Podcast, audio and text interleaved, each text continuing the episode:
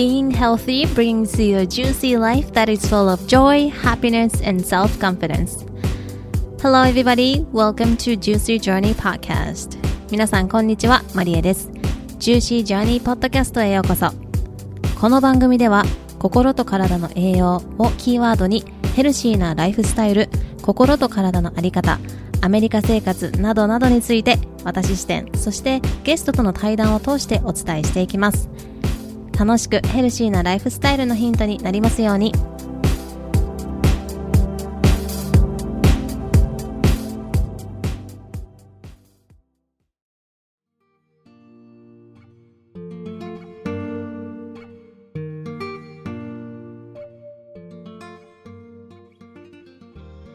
Hello, everybody. Thank you so much for listening to Juicy Journey Podcast. This is episode 13. ということで、皆さん、今日も Juicy Journey Podcast を聞いてくださって本当にありがとうございます。エピソード13になりましたね。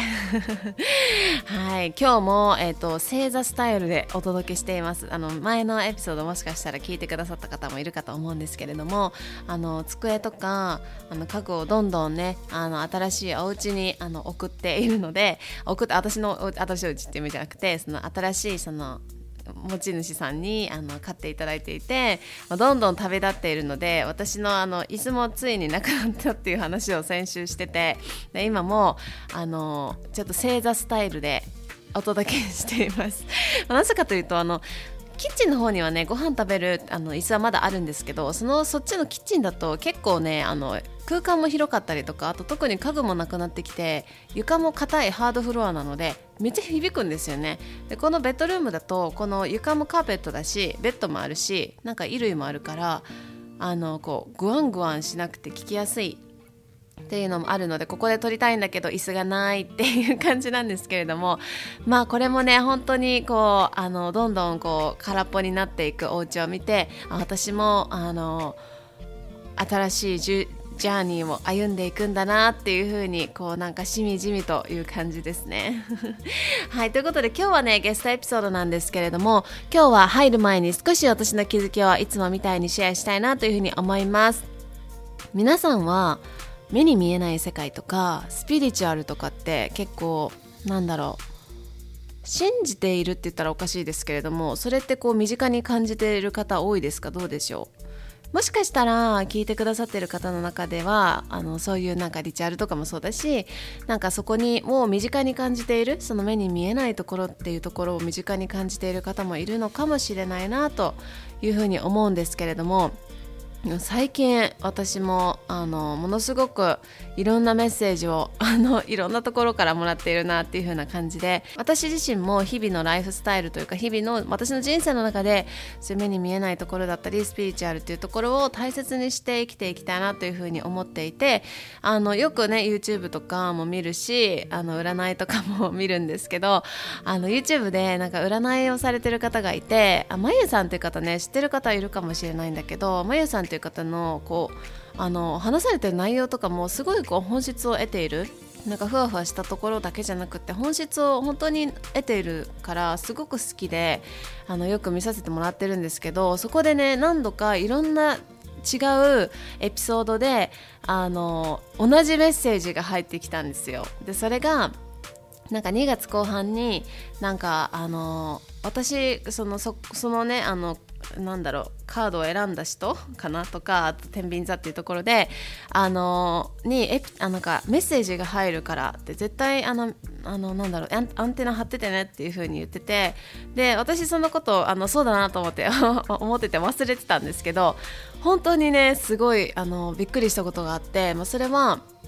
ちょうどワークショップをしていた時に2日目くらいかなになんか突然あのお家の前にアマゾンの箱があの届いてたんですよ。であれ？私アマゾンで何頼んだっけ？と思って頼んでない間違ってるのかなと思ったんですけどいや私の名前書いてあるから開けてみたらあの本が入っててそれがなんだレシピ本だったんですよ。であの前からずっとあのカナダの方かな？であのフォローしているなんかお料理とかねすっごい楽しくあの作ってくれ作っている方のあのインスタグラムフォローしててその方が出版するからなんかプリオーダーみたいなのを私してたみたいで。でも全然覚えてなくてあのあ確かにでもしたかもしれないなって思ってたんですけどあのしてて、まあ、確かにあのお支払いとかもしてたからあのしてたんですよ。でもその本をこうパラパラめくっているとすっごい心のなんかこう自分の中でなんかうわってなうわってなんか何かがこう溢れてくるというかいう感覚に陥って、なぜかというと私は昔からこうすごいものを作ることが好きだったんですよ。なんか手で何かを作るっていうことであの昔は週の日曜日はなんかお母さんに頼み込んでなんかうどんを朝からこねて夜ご飯にしてなんかするとか なんかお母さんがお料理すごいあの好きだったしすごい上手だったから今上手なんですけど今も。なんかそばでずっと見てて私もずっと好きだなっていうふうに思ってたしなんかそこから派生して、まあ、母の影響ってすごいごい大きいと思うんですけどあの手芸だったりとかなんか物を作るっていうところ。で私すごい好きだったんですよ。でその本を見た時にその感覚がすっごい蘇ってきたというかなんかあ私はなんかそのなんだろうこういうことを伝えていきたいんだって思って。でその本がプラントベースの本なんですよ。で私自身はビーガンでもプラントベースでもないんですけれどもなんかやっぱり私がそのプラントベースの方の本とかインスタグラムをなんか見るフォローしているっていうのはやっぱりすごいこう野菜とかなんだろう自然の食べ物っていうところをすっごい上手にアレンジされたりとかお料理されているんですよね。あとは私自身もなんかサラダとかなんか煮物とかだけではなくってこうもっと野菜とかそのユニバースがさ与えてくれてるもの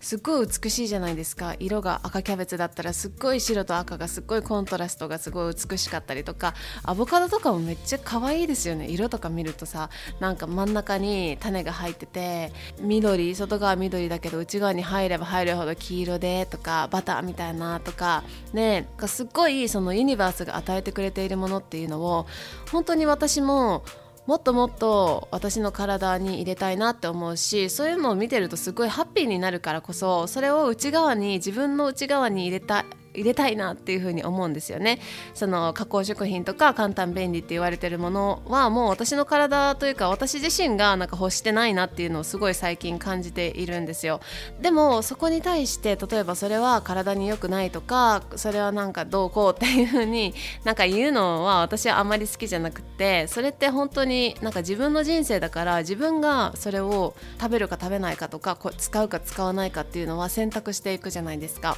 だからそこにどうこう言うのはすごい嫌だなと思ってたんですけどあのやっぱりその楽しくその自然が与えてくれているユニバースっていうところが私たちに必要なものを与えてくれている。それをなんか楽しく伝えていきたいなっていうメッセージがねすごい私の中であの生まれたというかこう受けと受け取れたなっていうふうに思います。なので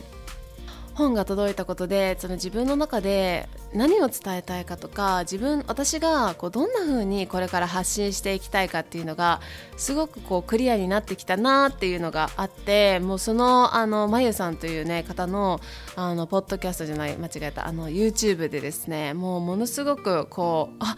ってこういろんな気づきをもらえていて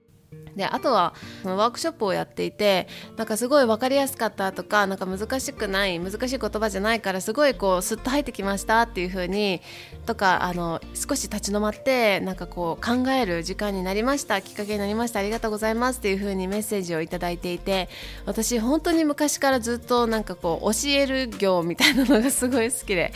幼稚園の時は幼稚園の先生になりたかったしあのずっと実はそうそう幼稚園の先生になりたかったんですよね。幼稚園とか保育育園の先生になりたくってで留学行って英語っていうところが自分の人生の中に入ってきたからそれを生かしたいというかで英語の先生っていうところででまたあの、ま、通訳とかやってたんだけれども今やっぱりこうしてなんかこうティーチングじゃないけれどもこう何かこう気づきをシェアするなんか人に慣れていて今ね。でなんかこうああやっぱりそのなんかなんだろう作ることとかあとはその教えるというかなんかシェアすること自分が学んだことをシェアすることって私のなんか昔からこうやりたいパッションなんだなっていうのを最近改めて本当にまた見直して見直したというかいろいろずれることもねありますけれどもあのあここだなっていうふうにこうなんかすごいこうしっくりきているしワクワクこれからねあのやる活動に関してもなんかすごくワクワクしています。はいということで皆さんもこういうふうになんかいろんななところでメッセージって入ってくると思うしあのなんだろうそのスピリチュアル目に見えない世界はっていう風にこうシャットダウンをあのするっていうよりはこうもっとこうめちゃくちゃこうなんだろう意識する必要もないのかなとは思うんですけどなんかオープンマインドでなんかやっているとどこかでねメッセージが降りてきたりとかなんか本当に不思議なことにあのいろんな人からいろんなことを教えてもらえたりとかするんですよね。もう本当なんか最近不思議だなって思うんです。ということでいつも通り喋りすぎてしまいました。はい今日は、えー、冒頭でもお話ししていたようにあの作ることが好きというところでつながったゲストの方です、えー、今日のゲストは牛乳パック小物作家のミルクパクコさんにお越しいただきました、えパクコさんのねインスタグラムを見つけた時に本当にすっごい素敵なカバンだなって何かねこう思ってこう惹かれるものがあってすごいクリックしてみたらなんと牛乳パックということでとっても興味を持ちました。でやっぱり物作りが好きっていうことがあってその気持ちをすごいこうかきたててもらえたというか本当に牛乳パックと思えない素敵な作品がねたくさんあったのでぜひお話を聞かせてくださいということで今日はインタビューをさせていただきました。ということでエピソードパクコさんとのエピソードをお楽しみください。Enjoy! ということで今日はですね牛乳パック小物作家さんのミルクパクコさんにお越しいただきました。よろしくお願いします。よろしくお願いします。今日は来ていただいて本当にありがとうございます。とっても嬉しいです。こちらこそありがとうございます。ぜひあの今のね活動とかも含めて簡単に自己紹介をしていただけたらなと思います。よろしくお願いします。はいえー、ミルクパックコと申します。牛乳パックと豆乳のパックを使ってリサイクルでなってアップサイクルをしています。で、そのアップサイクルをして名刺入れですとか、お財布とかポーチとかバッグとか実用的なものにアップサイクルをしています。で、2019年の夏頃から始めてるので、まあ2年半ぐらいですかね。なんですけど、うん、はい。で、今は、ここ最近あったことといえば、福岡県に今住んでるんですけど、福岡県の、あの、いろんな福祉施設と共同で牛乳パックで名刺入れを作ったりとかして、それを、あの、障害者施設の方と作って、それを販売して、その方々のお給料になるということで、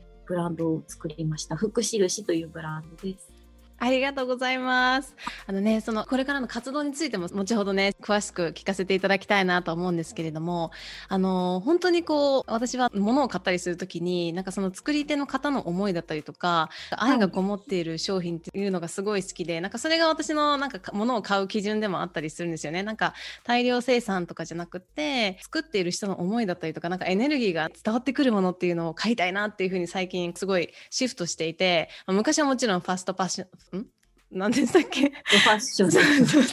そういうのとかねやってたんですけど。でも本当になんかそういうところを見ていた時にちょうどあのカバンをあのなんかのハッシュタグかなんかで見つけて見せていただいて何何年だ。これはと思って。でそれでなんかすごい心が温まるような作品がすごいたくさんあるなと思って突然本当にあもうお話を聞きたいと思ってメッセージをさせてもらって快く引き受けてくださって本当に嬉しいです。今日本当に来ていただいてありがとうございます。ます。です。あでもすごい楽しんで作っていて、あの、もともとは子供が、あの、もともとそのエコスタートっていうわけではなかったんですよ。うんうん、まあ、ベースとして、そんな地球に悪いことをやってる人間でもなかったんですけど、まあ、あの、ごく普通に、あの、リサイクルはできるものは出すし、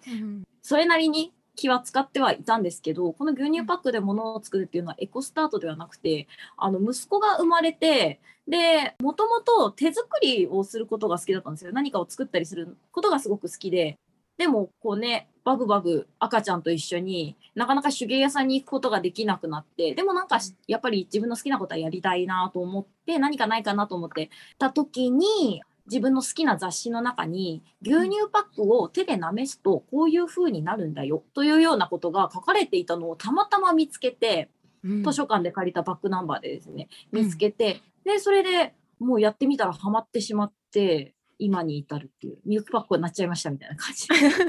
はい、いやその雑誌の中でそんな風にねあの紹介されてたのってそれはなんかどういうあのコーナーだったんですか？なんか手芸コーナーとか。いや、手芸コーナーとかではなくて、もう本当に雑誌の中のもう後ろの方に、なんか牛乳パックでバッグを作っている方がいるっていうことで、えー、なんでその、うん、よく思いつきましたねとか言われるんですけど、いや、私が思いついたわけではないんですけど、うんうん、なので、で、まあ、それで始めたら、もともとその白いものが好きだったですし、あと、革製品を作れるようになりたいなって思ってたんですよ。なんですけど、まあなかなか時間もないし、っていうところだったんですけど、牛乳パック手で舐めすとこう皮みたいな質感になるんですよね、見た目が。すごい。触り心地も。でもう、もうこれは私が作りたかったものではないかということで、ドンピシャみたいな感じでそうなんですね。じゃあ昔からこう結構あのものづくりとかがお好きで、なんかあのプロフィールを見せていただいた時にお母様とかもなんか皆さんねの影響でっていう感じで、はい、そこから今に至るという感じなんですか？昔はなんかどんなものを作られてたんですか？昔は、あの、編み物、一番最初、やっぱりお母さんに最初に教えてもらったのは編み物でマフラーだったりとか、うん、で、まあ、お洋服とかもおばあちゃんと一緒に作ったりとかして、うん、で、ちょっと、あの、これ今日音声なんで見えないと思うんですけど、今日着てるこれもおばあちゃんが作ったセーターで、えー、すごい、すごい。可愛いと思って、だからさっきおっしゃってた、あの、何かが伝わるようなものがお好きっておっしゃってたと思うんですけど、うんうん。私もどっちかっていうと作ってくれた人の顔が見えたりとか、ん。なんかどういう風な気持ちで作ったとかそういうのが分かるものがやっぱり好きですね。うん、そうですよね。こうやっぱり自分のなんかいろいろ今言われてますけどエネルギーとかいろいろあると思うんですけど、やっぱりその人のなんかこう、まあ、愛とか思いとかなんかそのワクワクのエネルギーって絶対たとえ見えなかったとしてもすごい伝わってくると思うんですよね。うん、でなんかこうカバンとかを見せていただいた時に私これ欲しいってめちゃくちゃ思ってちょっと今あの日本にいないので買えないんですけど、ねあの今そのカバンとかあと名刺入れとか筆箱とかもあったと思うんですけど他にはどんなものを作られてるとか教えていただけますか？他には、うん、あのミルクパックとして作ってるのはもう最近こう見えないと思うんですけど。めちゃくちゃ可愛い。ありがとうございます。まあこれはクラッチバッグなんですけどあの牛乳パックでクラッチバッグを作ってもう全部中までも100%牛乳パックなんですけどでそのクラッチバッグに牛乳パックで作ったお花を飾っているんですけど、うん、もうこれがすごい。自分の中ではお気に入り。すごいなんか繊細ですよね。そのお花が牛乳パックって見た時に信じられなくて私。そんな質感になるのかっていう感動でしたね。ありがとうございます。すなんかこれはすごい細かいんですけど、でもあのミシンがお家にない方でも、こう牛乳パックあれば作れるので、ちょっといい、あのね、せっかくなので、こういうワークショップとかも行きたいなとか思ってる。いいですね。はい、それってなんかどのぐらい、その1個のカバンってどのぐらいの制作時間なんですか？えっと、このクラッチバッグで言うと、うん、このクラッチバッグ本体を作るのには、まあ、そうですね、3時間ぐらいかかりますかね。3時間でできるんですか、あ、3時間は、はい、3時間。で、なんですけど、このお花が、あ、あそうですね。えっと、すごいですよね。もう何日もかかりそうだと思うんですけど。まあ、でも細かい作業なので、その牛乳パックなめすのもすごい、うん、あの肩凝ったりとか、手に豆ができたりとかして大変なんですけど、なんですけど、今度この牛乳パックを小さく切って、ちょっとこうニュアンスをつけてとかっていろいろして、え、どれくらいかかるんだろう。とにかくでも作った翌日はもう眼球と肩が痛いですね。はい、いやすごい、うん、出来上がってお花いろんな種類を作って、こうでもないああでもないって飾りつけるのがもう本当に楽しくて。うん。なんですごい私の中では可愛い可愛い。いやめちゃくちゃ可愛いですね。あのさっきね、あの牛乳パックをなめすっていうふうにおっしゃってたんですけど、なんか具体的にどういう感じでやられるんですかね？そうですね。今ここに牛乳パックがあります。うん、牛乳パック開いた状態なんですけど、でこれをもうなめすっていうのはもう簡単に言っちゃうと手でくしゃくしゃにするんですよ。うん。でも硬くてすごい大変なんですけど、で、ね、これをですね、一番最初の頃一人でまあやってたんですよね。で、まあ牛乳パックは私がそのこういうもの作ってるって言ったら、やっぱりお友達とかもみんななんか捨てたりするのはやっぱ罪悪感があったりとかするみたいで、あ、それになるんだったらって言ってこうくれたりとかして、すごい集まってたんですけど、ただこのなめす作業だけは私一人ではもうだんだん追いつかなくなってきて。なんで、いい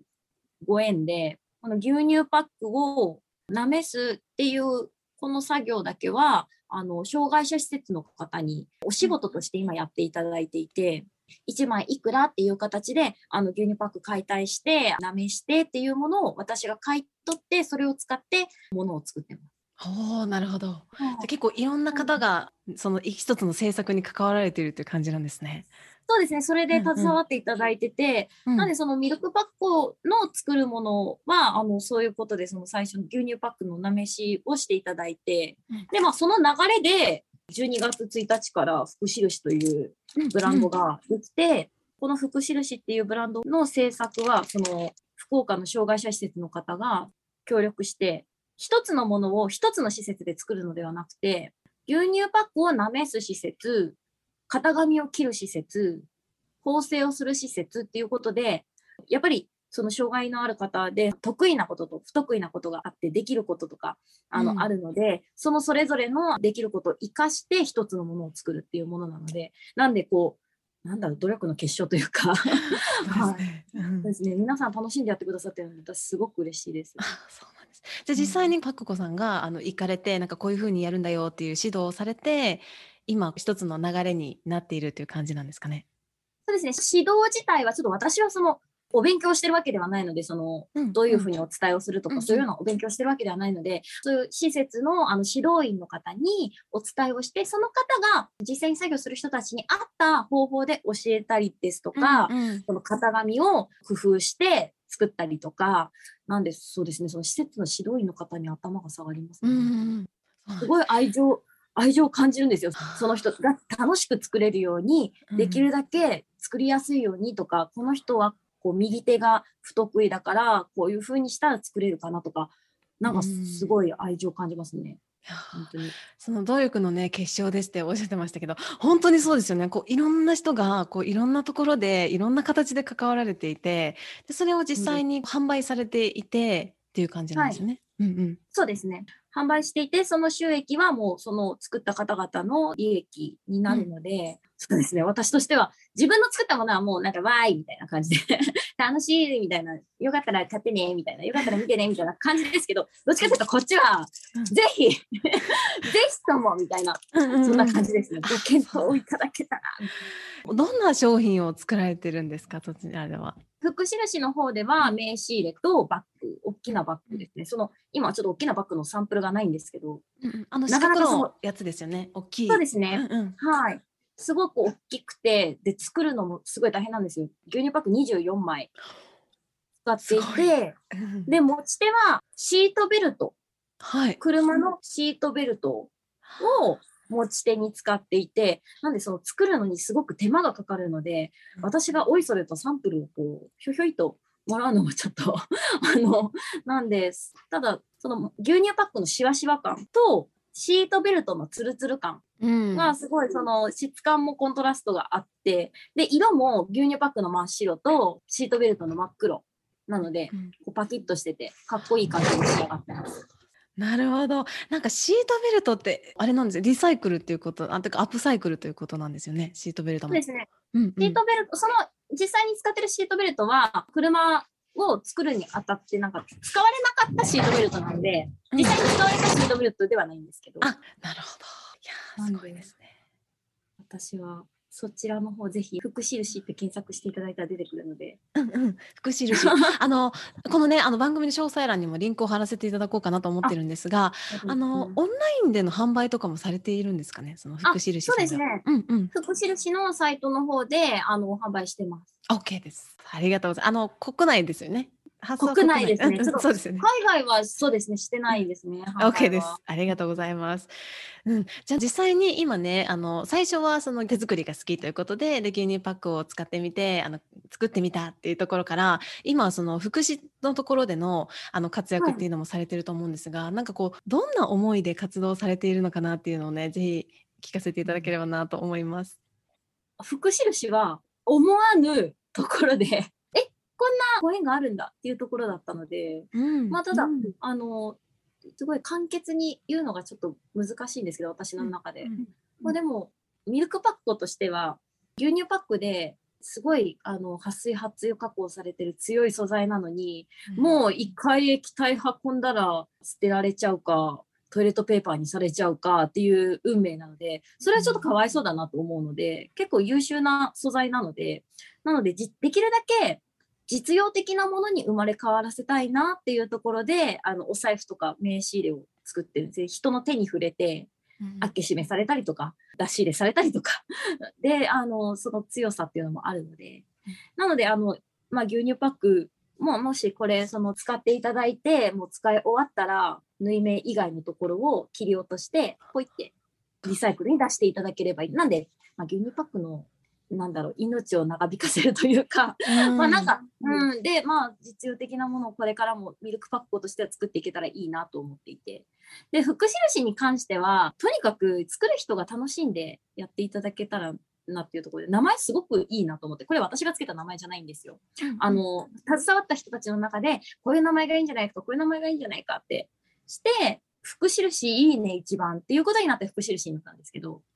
なんで福岡の服と作る人が幸せの服と、うん、まあ買っていただいて使う方が幸せになっていただけたらなっていうところの福印。あったかいですね。結構本当にいろんな人がいろんな思いで、うん、たくさんの人が携わって一つのものができてるので、うん、なんかねすいません。まとまりのないいやありがとうございます。もう感動しました本当に。まず。私すごく嬉しかったんですけど、あの福印実際に作業している方とは最初お会いするってことはなかったんですよね。その指導される方とはお会いしたんですけど。で、まあその指導される方からのお話で、牛乳パックをなめす作業をするっていうところで、施設の方で、まあいろんな方がいらっしゃるので、今まで一度もこう仕事をしなかった方、なんかそういう作業をしたくなくてしてなかった方がいたんですけど牛乳パックのこのなめす作業はすごい楽しいみたいで初めて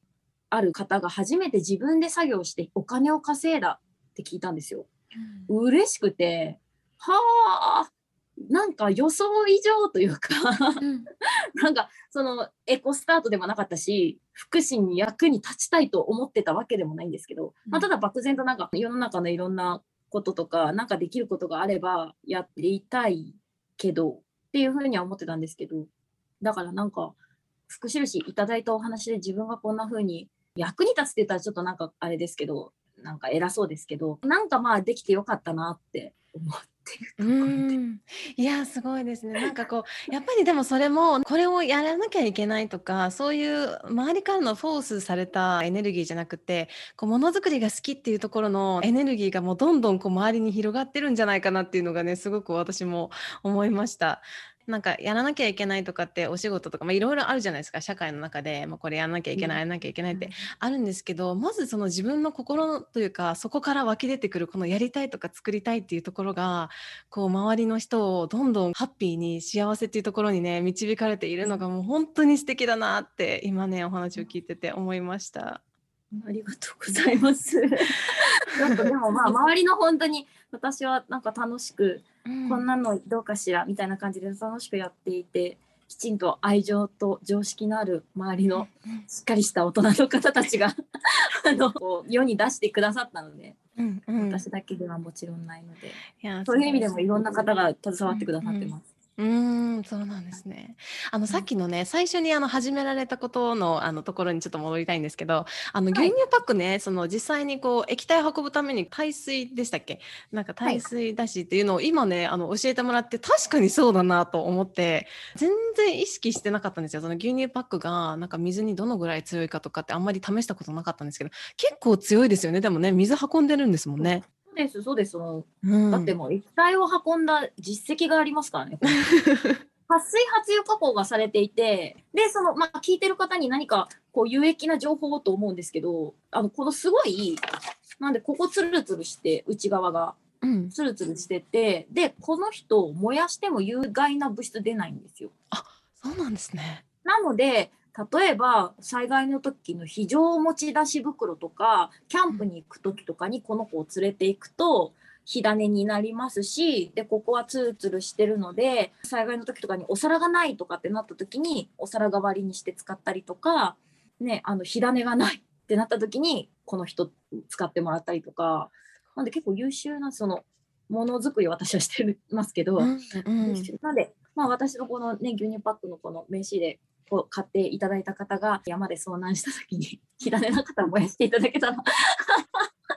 なんで、そうですね、なんかすごい、だから調べれば調べるほどすごく優秀です。その有害物質が出ないっていうのは知らなかったですね。なんか、うんうん、なんか撥水とかってなんかワックスとか塗られてるのかなって思ってたんですけど、そういうわけではない感じなんですかね。ないですね。しかもすごいよく燃えるんですよ。紙の層になってるので、紙の層がたくさん重なって紙になってるので、強いですし、よく燃えるし。うん。あと、撥水とかだったらあれですよね外で雨が降ってきたりとかしてもそんなにびちゃびちゃに濡れるわけでもないしあと水筒とか私よく水筒があのカバンの中で開いちゃって漏れるんですけど今にそういうのも大丈夫ですか？なんかね、ちょっと閉まってないと漏れます、ね、そうそうなんです。もうよくやりますいまだにね、あのびちゃびちゃになるって。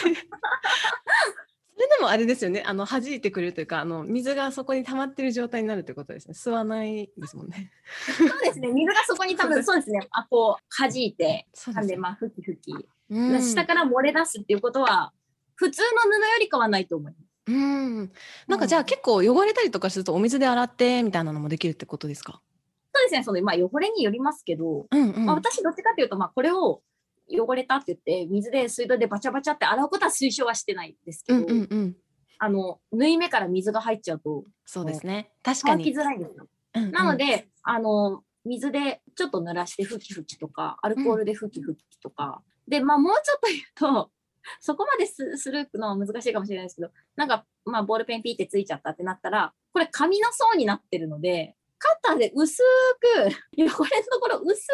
く削ると綺麗になりますすごい。はい、まあ、そうはちょっとなくなっちゃいますけどね、1枚。うん、っていう。まあ、そそんなとこですかね。そうそうそう。ですね。いや、すごいですね。うん、それで、あの、最後は糸を取ってリサイクルだったりとかっていうところに使えるっていうのが、はい、本当にもうなんか命というか100%全うねしてあげられるような気がしますよね。すごい。使い切るができるかなと思います。うんうん、そうですよね。うん。そう。あと、豆乳パックでも私物作ってるんですよ。あ、豆乳パックの内側って、そうなんですよ、銀なんですよ。うんうん、あの、牛乳パックの層にプラスアルミが入っていて、なので、あの、そのアルミの役割っていうのが、酸素を通しづらくして、光を通しづらくするためにアルミが入っていて、なので、この豆乳パック、ロングライフパックって言うんですけど、このロングライフパックに入ってる飲み物は賞味期限が長いんですよね。そういう飲み物がこれに使われていて、そうなんですよ。質感とかは、うん、違うんですか？あ、質感ちょっと違いますね。これちょっと比較、ちょっと。すごい素敵ですね。あ白とこのシルバーで、ちょっとこう雰囲気が変わるんですけど。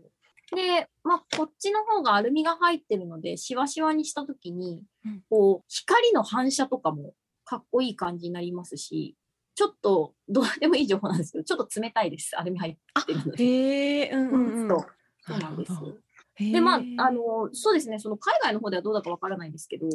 このパックっていうのが日本ではなかなかリサイクルステーションがないんですよね。牛乳パックはリサイクルステーション本当にあらゆるところにあると思うんですけど、うん、これはなかなかリサイクルステーションが九州でも多分数えるほどね、すごい少ない数なんですね。で、それで、なんで、この豆乳パックとか、このロングライフパックで作ると、一番ゴミを減らせるのかなと思います。そうですね。じゃあ結構、理想のリロングライフ LL パックっていうんですかね。これって全然そのリサイクルがあんまりされる場所がないということなんですよね。そうですね。全くリサイクルされないわけじゃないんですけど、その受け入れるところが少ないので、なので、私はその制作で使った時にこういうちょっと端切れが出ちゃうんですけど、これはテトラパックリサイクル瓶っていう、この豆乳パックをここに詰めて送ればリサイクルしてくれるっていうのがあるので、そういうのがあるんですよ。登録すると。うんうん、あの、箱が送ってくるんですよ。なので、それにこういう端切れは詰めて送ってます。ああ、そうなんですね。で,、うん、できるだけ使い切って。うんなるほど。あのその福印さんの活動の方でも LL パックを使って作られてるんですかね？ですね、特にその LL パックを使ってっていう予定は今のところはないんですけど、福印の方では牛乳パック。牛乳パックのみ。はい、うん、なるほど。じゃあ、あの、そっちの、あの、銀の質感がいいなっていう場合は、パクコさんの、あの、ウェブサイトから買っていただくという感じですか、ね。ですね。はい。ありがとうございます。ちなみに、ちょっと、あの、気になったんですけど、一番最初に作ったものって何だったんですか？一番最初作ったのバッグですね。あ、バッグ。もう普通のトートバッグ。を作って、うんうん、へえこんなんなるんだうわーってなったあの。うわーっていう。すごいはい。大興奮でした。でもその時は家庭用ミシン使ってたんですよ。普通のミシンを使ってたんですけどそれはまあ普通のミシンだとちょっともうミシンがもうしんどいってなって 確かに硬いですもんね。うん、そうなんですよね。そう。私も調子に乗って4枚ぐらい重ねて縫ったんで、そう、ミシンがもうちょっともうすごいかわいそうなことになっちゃったので、なんで今はあの一応業務用ミシンと呼ばれるちょっと特別なものを使ってます。まあでも家庭用ミシンでもできないことないと思うんですけど、その調子に乗らなければ、2枚重ねとかちょっとね相談しながらミシンで相談しながら、うん、そうなんですね。じゃあ結構手作りでもできるという感じなんですかね？こう実際に自分で作ってみるっていういうのも作ってみるっていうのはできると思います。もう家にあるもので。なんでそのシワの入り方とかもあの個人差っていうか、そうです、ね、本当に出るので、それもまた楽しんでいただいたらいいんじゃないかなと思います。そうですよね。いや、すごい。でも、本当に私も結構ものづくりとかすごい好きで、昔から、あの、手作りのなんかビーズとかで、昔からなんか小物を作ったりとかするのがすごい好きだったので、なんかこんなバッグ作れるのすごい楽しそうだなっていうのをね、すごい私も、あの、今聞いててすごい、あの、興奮しました。楽しいです。ぜひなんかワークショップとかも今後ね、されるということなので、参加できるタイミングがあったらしたいなって思います。やってたいです。あんまり教えるのそんなに得意じゃないんですけど。いや、楽しさを、楽しさを伝えられたらいいなって。うんうん、そうですね。はい、うんうんうん。あの、クラッチバッグとかも、なんかすごい結婚式とかにも持っていけるような、すごい素敵だなと思いました。そうですね。そのクラッチバッグも、あの、こっちさっきお伝えしたのがお花、牛乳パックのお花だったんですけど、うん、着物やんっていう役割を終えた着物から糸を作ってる方がいるんですよ。うん。それをクラッチバッグの飾りの部分にそれをつけて売ってたりするので、それがね、もともと白無垢だった置物だったりとかするので、またなんかそういう、これはこんな着物だった、こんな着物だったとか、やっぱり素敵ですよね。素敵ですよね、うんうん、なんかいろんなストーリーがその一つのバッグをとってもいろんなストーリーが本当にあるなっていうのをね思いました。なんかこう手作業だからこそあのあれですよね。シワの感じとかも同じものを買ったとしても少しずつ違ったりとかニュアンスがちょっと違ったりとか。そうですね。このシワの入り方ここが好きだからちょっと型紙はここに当てようとかそういうこともするので。へえそうなんですね。この脈な感じが好きとかなんかやっぱシワの入り方は最後の出来上がりが全然違うので。確かに。うん。今後その着物ヤンを使ったものだったら、クラッチバッグで、私動物がまあ人並みに好きなんですよ。人並みに。なんかもうものすごい博士みたいにすごく詳しいとかってわけじゃないんですけど、まあ動物番組見るのが好きで、で、それで着物ヤンで動物の色を表現してクラッチバッグを作ったりとかって、ちょっとインスタに過去載せてたりするんですけど、鳥とかの羽の色と同じぐらいの着物ヤンを選んで、うん、それを鳥の体の色と同じような色で配色して着物ヤンをつけてクラッチバッグを作ってたりするので。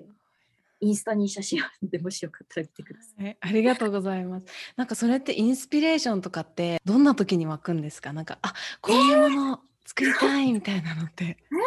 えー、寝る前ですか？あ、寝る前 ですけど、なんかいろいろかん、なんかね、なんか楽しいこととか考えたりとかしたときに、まあ、えー、なんだろう？そんなビビビッとあれではないですけど、うんうん、あでもなんか単純に、あいいな、こんなのやりたいな、みたいな感じですよね。じゃ結構こうあ楽しいなっていうところからあやってみようっていうスピードがすごいなんか速いのかなって。早いかもしれない。なんか 思いついたらやらないと気が済まないっていうか。うんうん、同じです。そうそうそう、やるとね、あみたいな、やってよかった。そうですよね。めちゃくちゃわかります。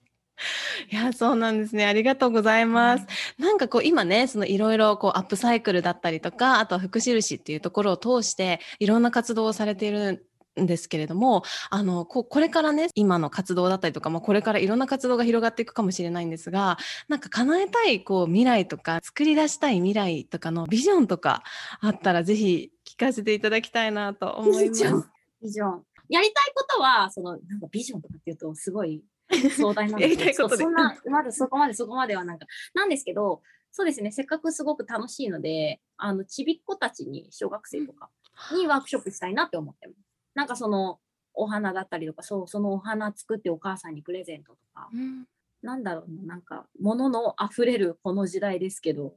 お家にあるこんなものでこんな素敵なものができたとかなんかそういうの知ってると人生楽しいと思うんですよね。うん、うん、で自分の作ったものとかってやっぱり愛着があったりとかして修理してでも使おうって思ったりって私はするんですよ。修理して使ったりとかっていう。だからなんかそういう関われる時間はほんのちょっとかもしれないですけどそのワークショップのほんのちょっとの時間かもしれないですけどまあなんかそういうことあったなとかって思ってもらえるような時間にしたいなそういうのをちょっとやりたいなって思うんですけどね。ありがとうございます。いやでもなんかそういうふうに小さい時からこう例えばそのリサイクルというかなんかこういう牛乳パックでも物ができるんだみたいなとかっていうのってなんかすごいこう直接なんかこれはこういう感じでっていうなんかレクチャーするわけじゃなくて実際に実体験をしてそれがこう意識の中にあるとその子どもたちが大きくなった時にいろんなこう社会とかなんかって変わっていくんじゃないかなって今聞いててすごく思いました。楽しいことは、うんうん、楽しいことはお伝えしたいですもんね。うんうんありがとうございます。いやもう本当にこの今ねあの語っていただいてる時のもう楽しさっていうのが私も伝わってきて 私もなんか作りたいみたいな感じ。まあなんかまとまりがなくてすいません。いえいえ本当に今日はありがとうございました。なんかもしあのこれからあのパクコさんとあのつながりたいなとかいう方がいらっしゃったらどこからつながっていただくのがベストですか？インスタグラムですかね。うん、インスタグラムで。はい、いただけたら。ありがとうございます。では、あの、インスタグラムとか、あとは、えっ、と、ウェブサイトとかもね、あの、番組詳細欄のところに載せさせていただきますので、あの、聞いてくださっている方は、ぜひそちらをチェックしていただけるといいなと思います。ありがとうございます。今日は本当に来てくださってありがとうございました。とても楽しかったです。ありがとうございました。はい、えー、いかがだったでしょうか？エピソードの中でも本当にいろんなことをね教えてくださったんですけれども牛乳パックってその液体をね運ぶっていう以外にもすごいポテンシャルを秘めてるんだなっていうのを教えてもらってやっぱりこうしてこういろんな視点を持つことだったりとかいろんな視点からこういろんなものを見るってすごく大切だなっていうことをあの改めて感じましたし、それを大切にしていきたいなというふうに実感しました。えー、パクコさんから伝わってくるワクワクのエネルギーが、こう今はね、福祉というところまで広がっていて、やっぱりこう良いエネルギーで始まったものとか作られたものって本当に素敵だなって思うし、それって本当にいろんなところに広がっていくんだなっていうふうに改めて感じることができました。えー、パクコさん本当にありがとうございます。えー、リスナーの皆さんはいかがだったでしょうか？ぜひパクコさんのインスタグラム、そしてお話の中にもあった福印という活動のウェブサイトは番組詳細欄にありますので、ぜひぜひあの見ていただけたらいいなというふうに思います。もう本当にもう牛乳パックなの？これっていうふうに思うような作品がたくさん並んでいるので、ぜひぜひあの見てほしいなと思いますし、お手に取って、またお手に取った方をね、ぜひあの私にも教えてほしいなというふうに思います。ということで、また次回お会いしましょう。Thank you so much for listening. Bye! 今日も聞いてくださりありがとうございます。皆さんの心と体の栄養を満たせるヒントとなれば嬉しいです。お楽しみいただけたらお友達とシェアしていただいたり番組登録番組レビューを書いていただけるととっても嬉しいです。インスタグラムにてメッセージやリクエストもお待ちしています。詳細は番組詳細欄をご覧ください。それではまた次回までジューシーな日々をお過ごしください。Thank you so much for listening. I'll see you next time. Bye.